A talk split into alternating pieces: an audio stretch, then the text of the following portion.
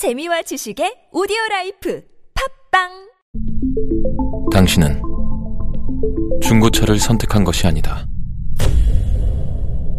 당신이 선택한 건 최초라는 자부심이자 경기 없이 누리는 편리함이며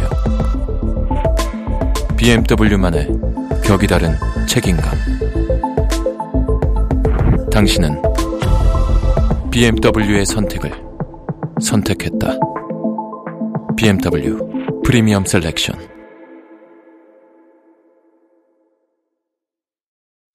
동안이냐 노안이냐를 결정짓는 것? 머리숱? 대한민국 대표 탈모 전문 기업은 회원수 13만의 탈모닷컴? 탈모닷컴에서 직접 개발한 프로페셔널 탈모 방지 샴푸는 아, TS 샴푸. 늘어진 두피 모공을 꽉! 단 한 올의 모발까지 꽉! 사용할수록 풍성해지는 나의 모발. 이제 탈모 고민 끝! TS 샴푸. 2015년 3월 9일 한겨레 신문 사설 고문치사 축소 책임 뚜렷해진 박상옥 후보자 박상옥 대법관 후보자가 1987년 박종철 고문치사 사건을 수사하면서 추가 공범이 있을 가능성을 인식하고도 사건의 진실을 파헤치지 않은 정황이 당시 재판 기록을 통해 드러났다. 민주화를 요구하는 젊은이를 잔혹하게 고문 살해한 국가폭력을 축소 은폐한 책임에서 자유롭지 않다는 사실이 더욱 확연해진 것이다. 박종철 고문 치사 사건 수사는 검찰 역사의 치욕으로 남은 졸속, 부실 수사였다. 검찰은 그해 1월 치안본부 대공수사관 2명만 고문해 가담한 것으로 결론 짓고 나흘 만에 수사를 끝냈다. 2월 27일 이들이 자진해서 공범 3명이 더 있다고 털어놨지만 검찰은 계속 뭉개다가 5월 18일 천주교 정의구현 사재단에 폭로가 나오고서야 2차 수사에 들어갔다. 이때 경찰 총수인 강민창 치안본부장까지 고문 은폐에 가담한 사실도 알게 됐으나 검찰은 추가 공범 3명과 다른 간부 3명만 구속하고 다시 수사를 종결했다. 강치안 본부장은 수사검사였던 안성수 변호사의 폭로로 이듬해 1월 3차 수사에서 구속됐다. 같은 사안을 두고 세 차례나 수사가 반복된 것은 유례를 찾기 힘들다. 그만큼 감추고 덮기에 급급했던 수사였다. 박상욱 후보자는 부실로 얼룩진 1, 2차 수사에 참여했다. 막내 검사였다지만 그는 핵심 관련자들을 모두 조사하는 등 중요한 역할을 수행했다. 특히 그가 1차 수사 과정에서 추가 공범 3명 중 1명을 주범으로 거명했다는 사실이 이번에 드러났다. 공범이 더 있으리라고 짐작하고도 이를 집중 수사하지 않은 것이다. 외소한 최고의 경찰관 둘이서만 물고문을 자행하기는 힘들다는 점 등 공범의 존재를 시사하는 사실관계들도 제대로 파고들지 않았다. 구속된 수사관이 사태 수습을 내세우며 수사검사가 진술을 유도하여 사실대로 진술하지 못했다고 법정에서 밝히기도 했다. 일각에서는 같은 수사팀 출신인 안상수 시장이나 신창원 전 헌법재판소 재판관 등은 이 문제로 비난받지 않았다며 박 후보자를 두둔하기도 한다. 하지만 안 시장은 늦게나마 양심 고백을 통해 3차 수사를 이끌어냈다는 점에서 사정이 다르다. 또 1994년 민주사회를 위한 변호사 모임은 박종철 군 사건과 관련이 있는 신창원 씨의 헌법재판관 추천 등으로 절망감을 느낀다고 비판한 바 있다. 더구나 인사청문회도 없이 대법관과 헌재 재판관을 임명하던 당시와 비교할 때 지금 최고 법관에게 요구되는 자질과 도덕성은 천양지차라고 할 수 있다. 박 후보자가 대법관에 오르는 것은 역사의 퇴행이자 헌법 정신에 대한 배반이다.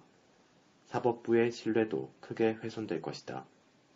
법조인 가운데 대법관 자격을 갖추니까 그리도 없단 말인가.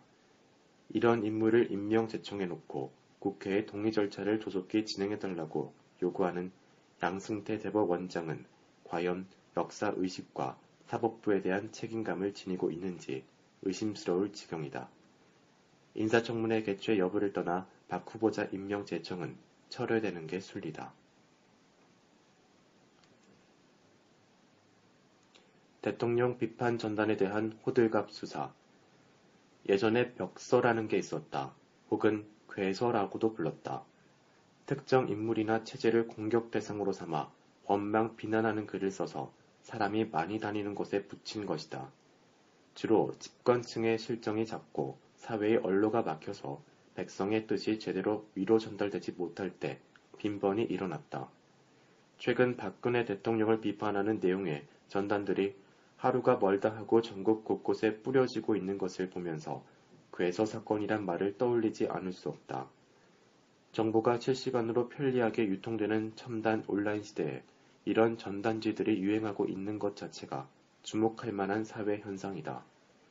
이는 우선 아날로그적인 방식이 오히려 사람의 눈길을 끌면서 주장 전달의 효과가 높아지는 측면이 고려됐을 것이다.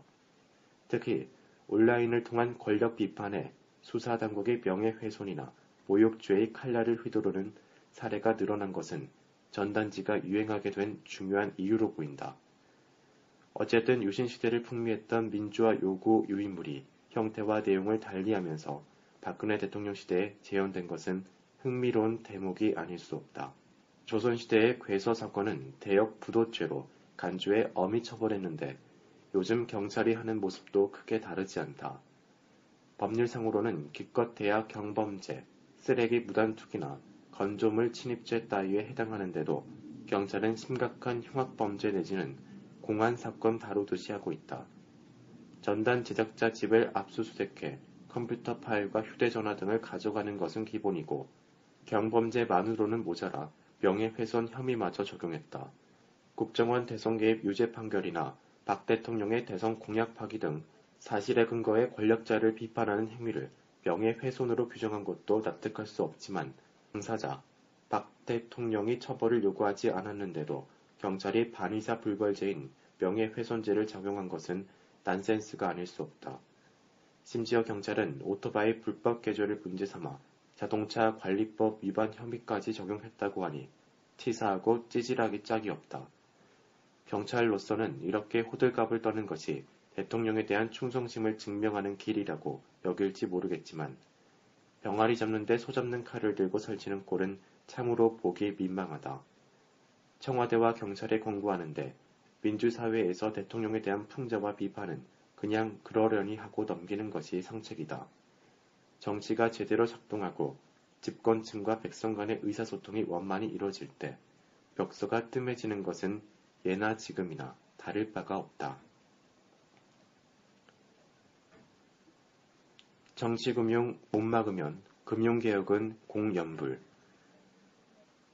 정치금융이 여전히 우리나라 금융을 이해하는 중요한 열쇠 말이 되고 있다. 지난해 서강대 출신 금융인 모임인 서금회와 정피아, 정치와 마피아의 합성어 논란 등으로 거센 비판이 일었지만 올해도 정치금융이 위력을 발휘하고 있다. KB금융지주와 한국금융연구원의 수장급 인사가 이를 뭉뚱그려 말해준다. 정부 산하기관도 아닌 이들 민간 조직의 인사에 정치권이 개입해 물을 흐려놓는 상황에서 창조금융이 꼽히고 금융개혁이 이뤄질 수 있을지 모르겠다. 최근 금융연구원장에 내정된 신성환 홍익대 교수는 새누리당 국민행복추진위원회에서 활동한 사람이다. 국민행복추진위원회는 잘 알다시피 국민행복추진위원회는 잘 알다시피 박근혜 대통령의 후보 시절 선거운동을 이끈 기구다. 신 내정자는 지난해 KB 대분 사태의 책임을 지고 이달 말 정기 조정 뒤에 사회 이사에서 물러날 예정이었으나 되레 영전하게 됐다. 청와대나 새누리당이 밀지 않았으면 가능한 일일까 싶다. KB금융지주는 얼마 전 KB캐피탈 사장에 박지유 전 국민은행 부행장을 내정했다. 박 전 부행장도 KB 사태로 자리를 떠났는데 석 달도 안 돼 화려한 복귀를 알리게 된 셈이다. 박 내정자는 서금의 회장을 오래 맡은 바 있다. 또한 KB금융지주는 상임 감사 자리를 3개월째 채우지 못하고 있다. 지주 사장 자리를 부활하려다 포기했다고 한다. 청와대나 새누리당에서 농공 행상 차원에서 내려보내려는 인사와 관련이 있다는 분석이 많다. 지난해 일그러진 인사로 큰 질책을 듣고도 아랑곳하지 않는 것이다. 최경환 경제부총리와 임종용 금융위원회 위원장 내정자는 그런 가운데 금융개혁을 강조하고 있다. 정부 경제사령탑인 최 부총리는 지난주 금융부문에 뭔가 보장이 났다며 대대적인 구조개혁을 촉구했다. 금융 부분을 관할하는 임 내정자는 금융개혁을 과감하게 추진하기 위해 금융위원회, 금융감독원, 금융회사 및 금융소비자, 법률 전문가 등으로 구성된 금융개혁회의를 설치하겠다고 말했다. 하지만 인사 등에서 빚어지는 정치 금융을 바로잡지 않고서 금융개혁이 가능하다고 생각하면 오산이다. 정치 금융부터 바로 잡아야 한다.